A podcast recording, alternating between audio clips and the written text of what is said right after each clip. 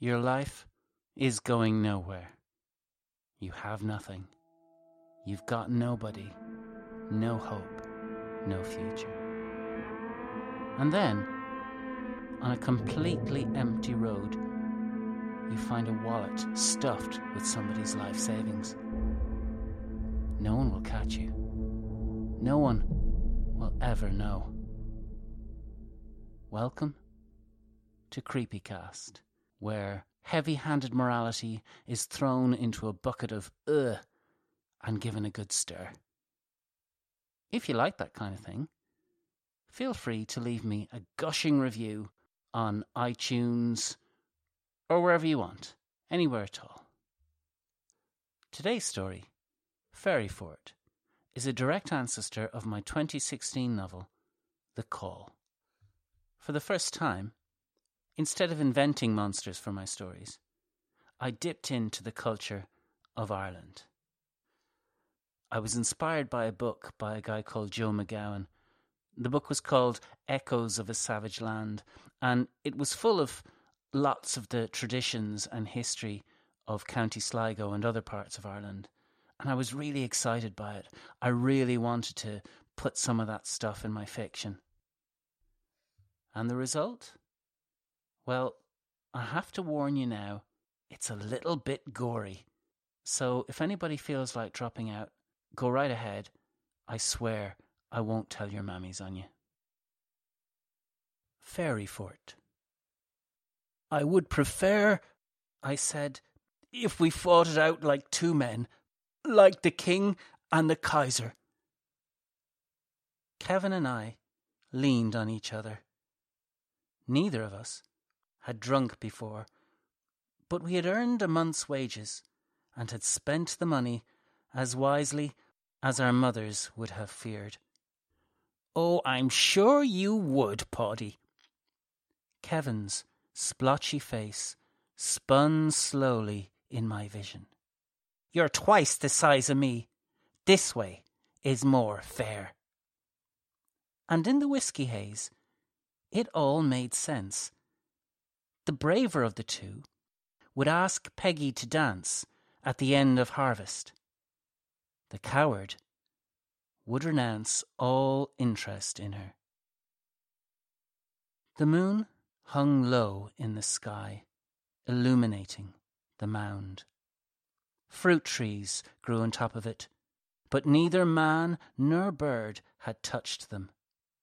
We called such mounds Lios na Sí, that is, fairy forts. They cover the Irish countryside, and no farmer will dare to put them to the plough. But my heart beat steadily and unafraid. "Where's the music?" asked Kevin, and stamped his feet. "Stupid stories. No dancers. It's all just old folk superstitions, like the priests say." He turned to go, but I held him fast. My heart quickened. Thump, thump, thump. "Who has the fear on him now?" I asked. My English was poor, despite years away from the Gaelic-speaking part of Ireland I called home. "Is it me that has the win?" "There's nothing there, Paddy. Use your eyes." But I held him fast. Although Protestant, and therefore above peasant beliefs, the farmer had built a stout fence around the mound to keep his beasts off. He had gone to the expense of hammering iron nails closely together around the top of the wood, so that the head of each nail touched its neighbour and formed an unbroken ring. We looked each other in the eye, and it was like being friends again, like we had never seen Peggy Mahon. The moment ended. Kevin climbed the fence, and I matched him step for step, feeling the rough grain of the wood, the chill of the iron nails. We landed together on the far side, and suddenly we could hear the music, wild and beautiful, played faster than mortal hands could dream of. I gasped. the hill had changed. It had become larger and steeper. More trees grew there now, and at the top, figures danced, kicking and leaping. Their feet tapped the ground so hard we could feel the rhythm, thump, thump, thump, in our own bodies. Kevin gripped my hand. I did not shake him off for a coward. I wanted to run too. My, my heart wanted it. I felt it like a faithful dog in my breast, dragging me backwards and whining. Then Kevin let me go and began crawling up the slope. If I stayed behind now, I would have to stay behind at the harvest stands too. So I followed, clinging to the cover of the bushes. Now I could see the dancers, although not the musicians. Men and women of perfect form, giving every appearance of joy. Kevin's feet were tapping, and I realized my own were doing the same. I had danced every winter of my life and had always loved it. The she smiled widely and glowed with sweat. Dawn was near. The dance must have gone on all night. Some, like a blonde girl in a squirrel fur kilt, looked exhausted, but never faltered in step or smile.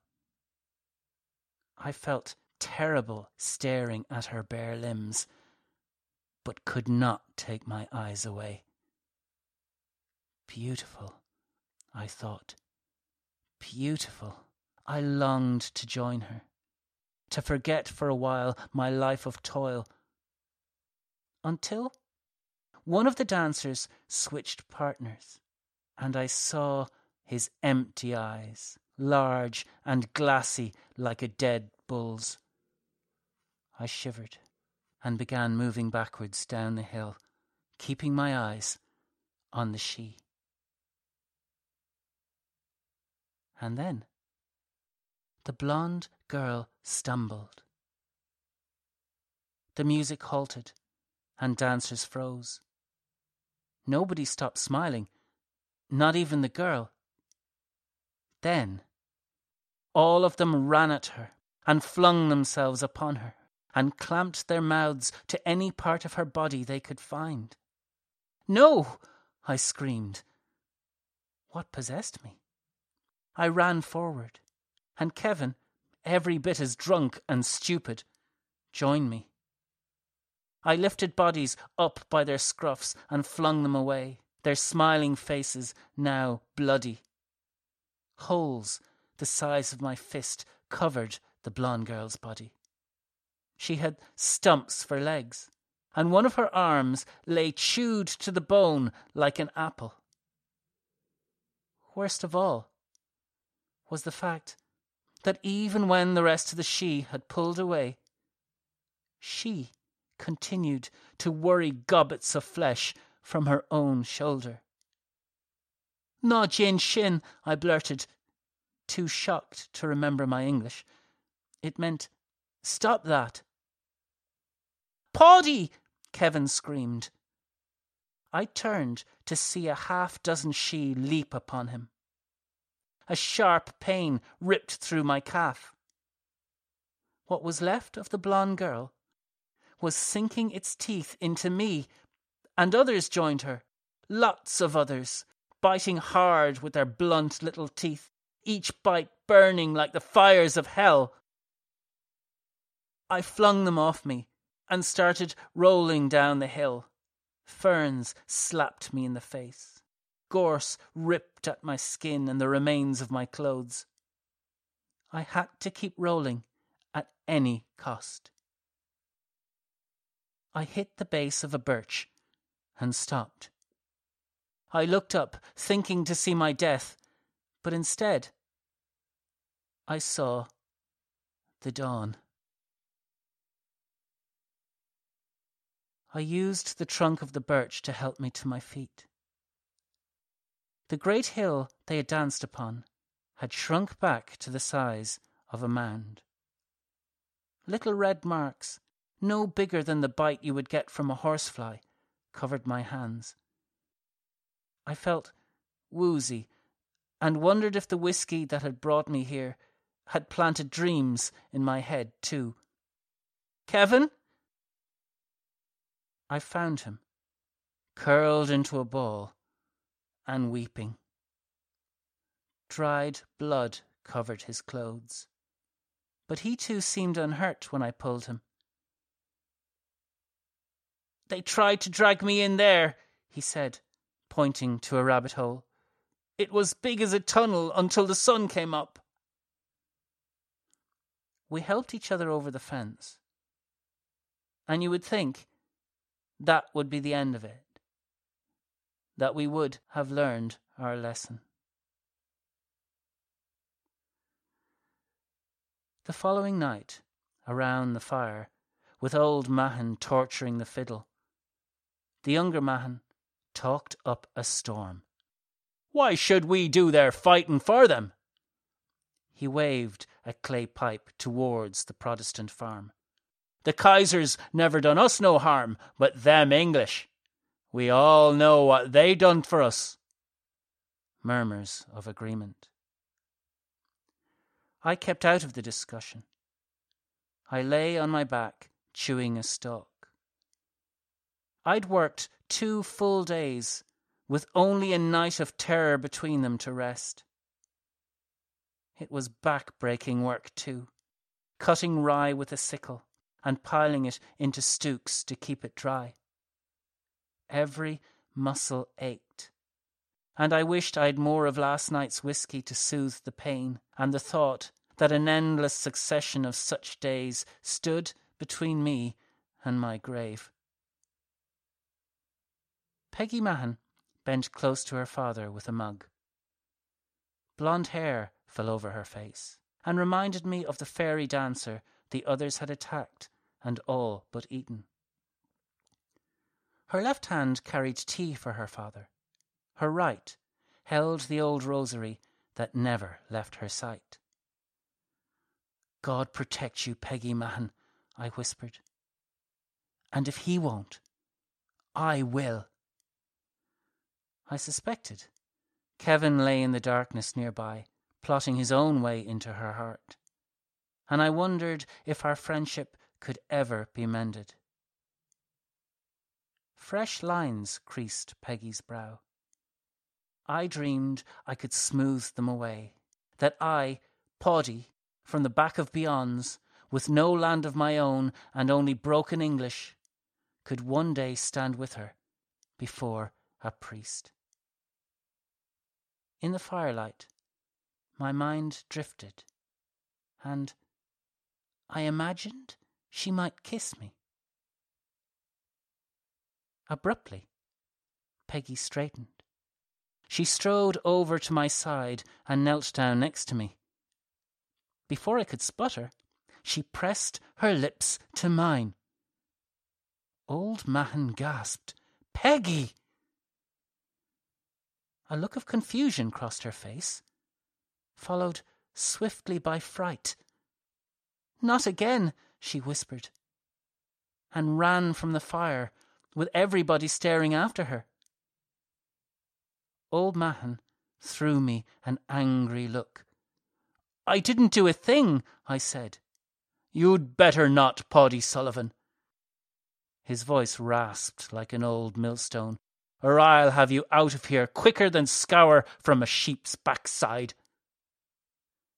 He went into a huddle with his bewildered son and a few of the others. They probably couldn't understand how a religious girl could commit such a sin, and so publicly. I decided to sleep away from the camp until they cooled down.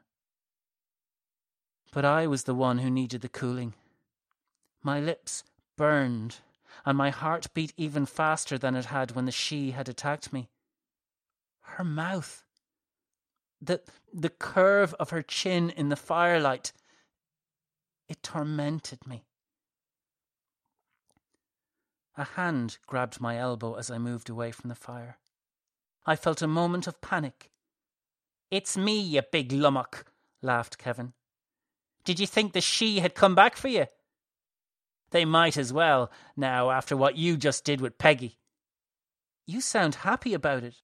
I think you want Old Mahon to send me home."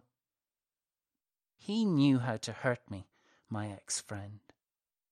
"You should have kissed her out of sight of the others when you knew you could, like I did. I kissed her first." "What do you mean?" And then I remembered how Peggy had exclaimed, "Not again." "Oh, you know my meaning, Paddy." His eyes glinted in the moonlight. "So easy it is. I was after taking a little rest behind the cart and I, I just, I dunno, I just called her to me.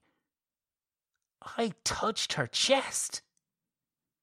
No wonder Peggy had seemed so upset earlier. I flung myself upon him. Poor Peggy. I punched him a few times in the ribs before he wriggled away.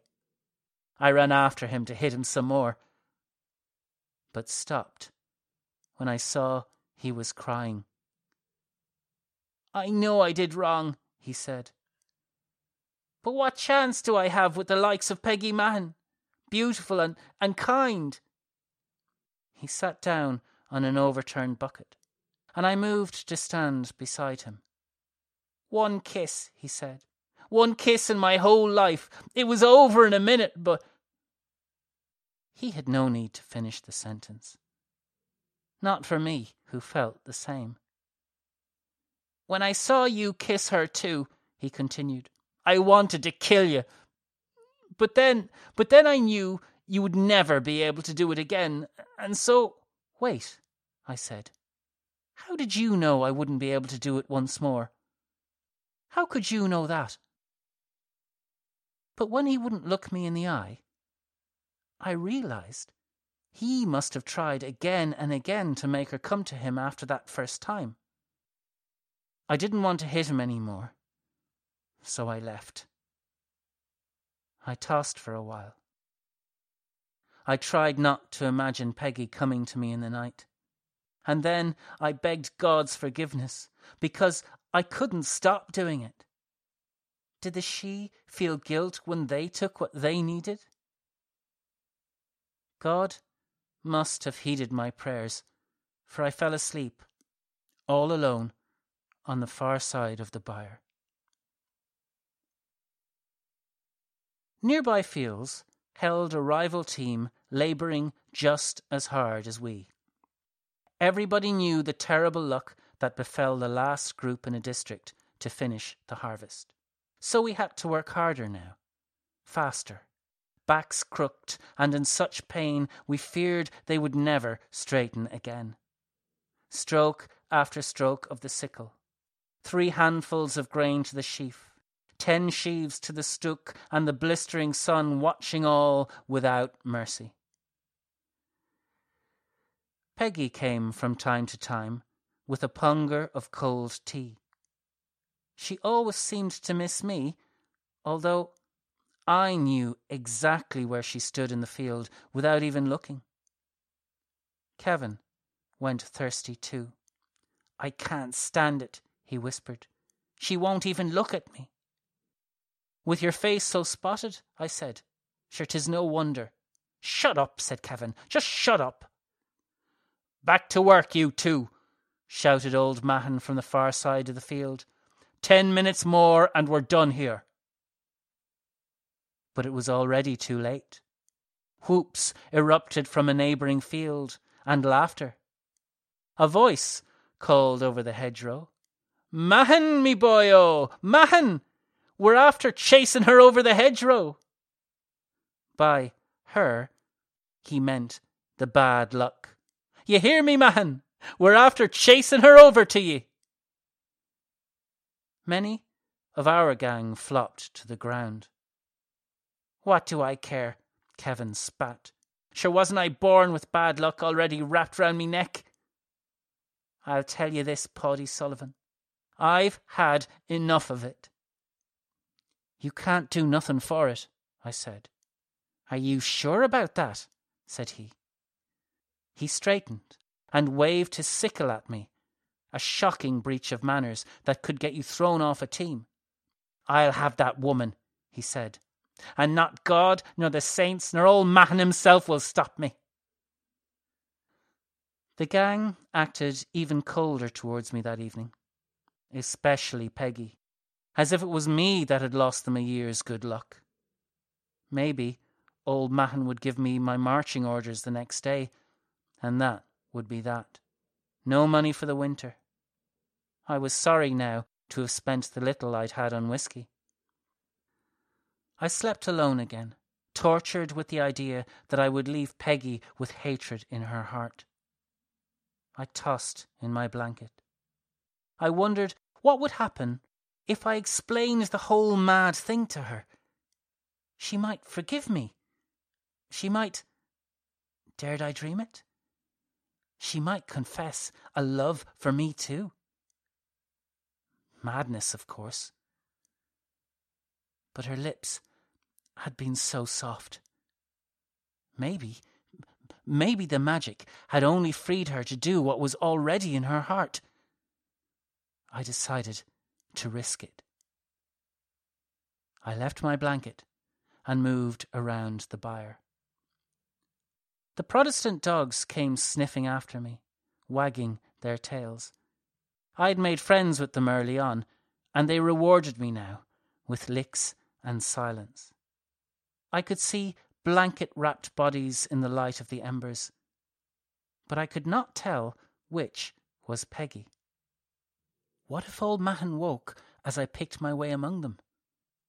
Or worse, what if Peggy called out in fright? While I struggled to come up with a plan, the dogs began hopping with excitement. A figure was moving away from the camp towards the fields. I knew that shape, that mincing walk. Kevin. But what could he be up to? His form crossed the first field, heading north, towards the fairy fort. I hid my blanket and tools beneath bushes at the base of a wall. Then I followed his purposeful form over dry stone walls for two more fields, until he stood at the fence around the liss. Now he hesitated. I saw him get to his knees as if to pray, but then he shook his head and stood again. He put something heavy in his pocket and climbed the fence as though it were a mile high and made of sickle blades. I knew how he felt. The terror of the fairy fort already gripped me. I caught up with him as he perched at the top, shaking like a leaf. He nearly jumped out of his skin when I grabbed his arm. "This is madness, Kevin," I said. "Then why did you follow me, Paddy Sullivan?" So bright shone the moon, I could see his face as clear as carrots on my spoon. "We were only in their presence for a minute," he said, "and a minute is how long Peggy wanted me." "You will not live this time, Kevin," I said. "And you think you will, Paddy? I didn't come here for that, Kevin. I- it's wrong, that kind of power. It's not like Peggy wanted—" But he wasn't listening. "Well, I don't care if they kill me, you hear? Better I never kissed her.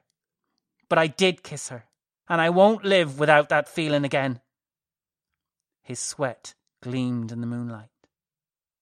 I knew how he felt, and tried to lay a comforting hand on his elbow, but he shook me off. "You're worse than I am, Paddy Sullivan. You pretend you have honour and religion, but they're no deeper in you than the scum on boiling porridge. May God strike me dead if I live to see Peggy Mahon in your hands." With that, he leapt to the other side of the fence. I knew then that if I stayed behind, either he would die, and die in sin, or worse, Kevin would be the one to taste Peggy's kisses, and I the one to live without. My limbs shook as I climbed the fence.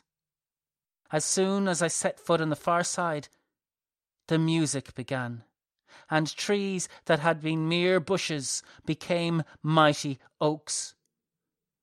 God save me and guard me, I whispered. But I knew that by my own will I had stepped beyond his reach.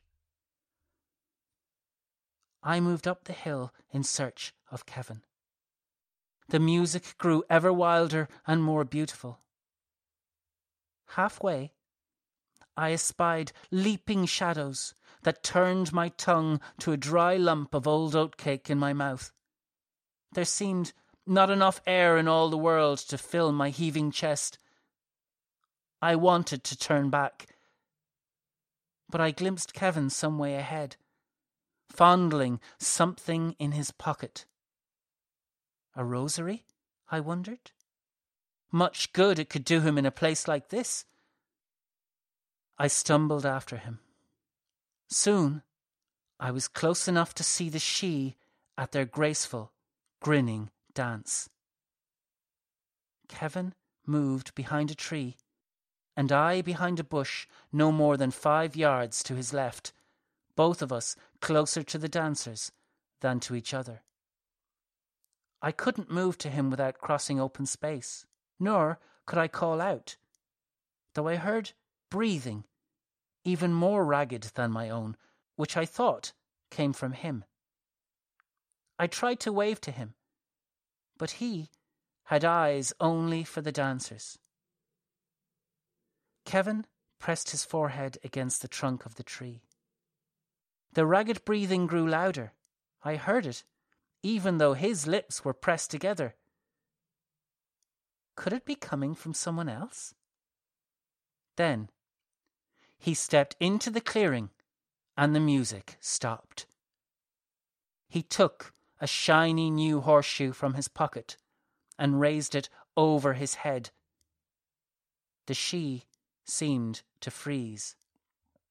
"Now," said Kevin, voice shaky, "now we'll see how you like my iron, yeah?"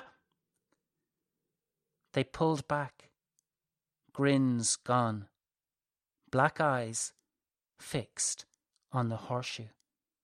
"Ye have something I want. Not your gold. Ye can keep that." They stepped farther back as he advanced to the centre of the clearing at the summit of the hill. Some of them moved to the edges. I heard the ragged breathing again in the undergrowth, but no matter how I looked, I couldn't find its source. My eyes turned back to Kevin. "I'll not burn ye with my iron if I get some magic, you hear?"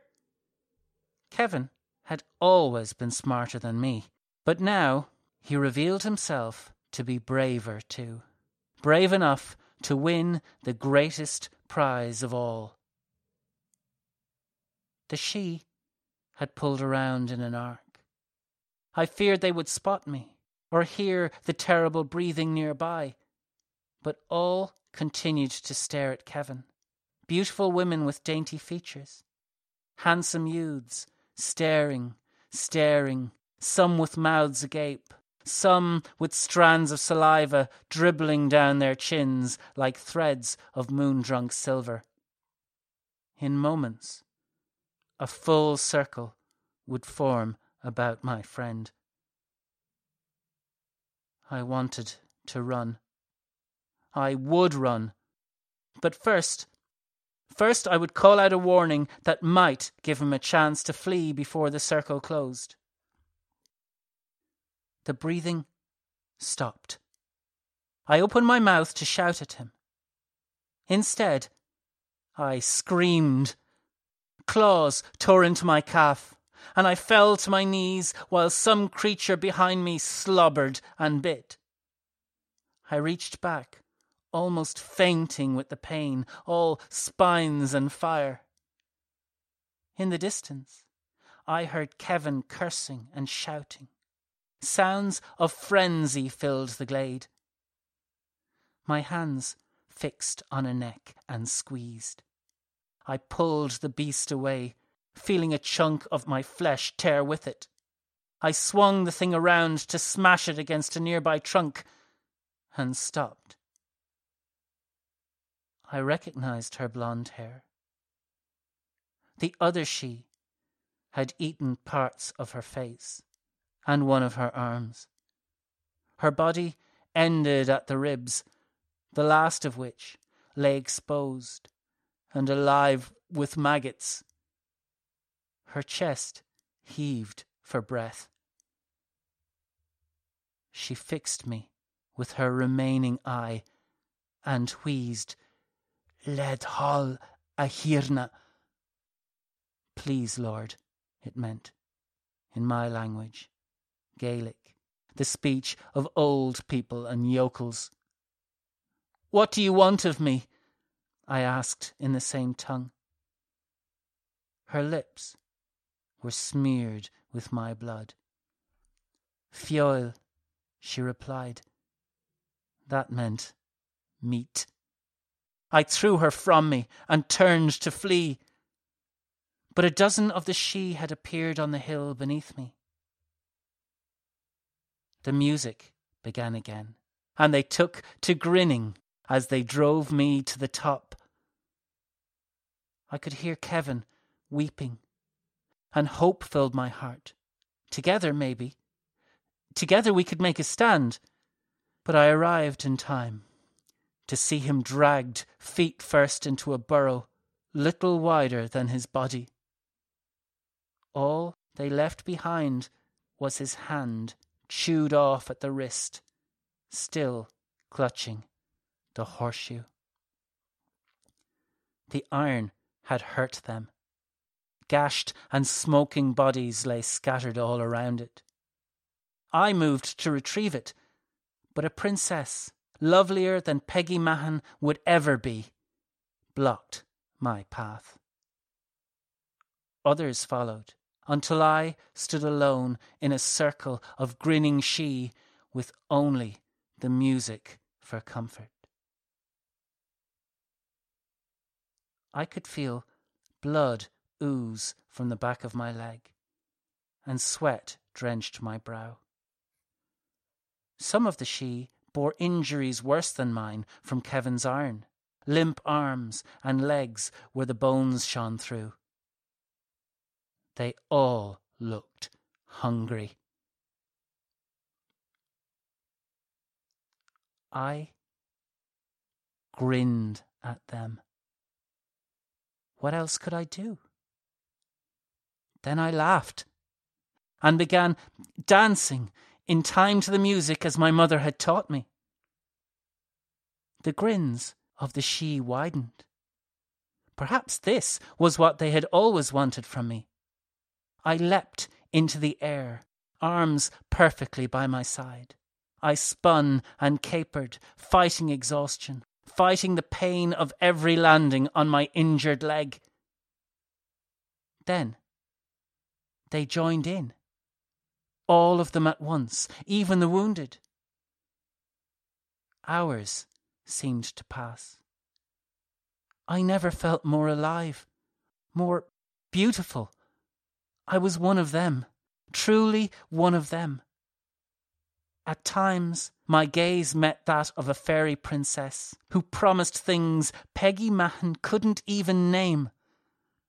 And I wanted those things, more than anything, more than I wanted a lifetime of toil with every Sunday on my knees.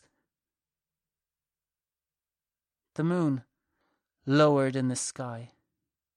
And then one of the injured ones gasped and collapsed. The others fell on him and began to feed. I woke on the small mound with blood on my lips and tatters of flesh between my teeth. I swallowed them. I would live from now on as the fairies did, free of saints and shame. The dogs whined and fled from me when I came to collect my blanket. Only Mahon and Peggy watched me go, he with a frown, she with bowed head and rosary. "Good riddance," he shouted after me. "My daughter wants no part of ye." I laughed and skipped down the road. I stopped in the shade of an apple tree where, after an hour, Peggy joined me, her possessions all packed up in a blanket of her own. Later, tangled in that same blanket, she asked me if I was as surprised as she was that she had chosen to run away with me. "Not at all," I said with a yawn. "It is just as I imagined it." Her plain, merely human face already bored me. Soon, I promised myself, soon I would take her dancing. The end. Well, that's the end of episode five. I hope you liked it. And if you did, I hope you'll tell a friend. And if you didn't, uh, I hope you'll tell a friend that you liked it anyway. A big lie. A big, dirty, dirty lie, but in a good cause. I'll probably do at least one more episode of this podcast, maybe three more. And then we'll see. Thanks a million. Until the next time, take care. Bye.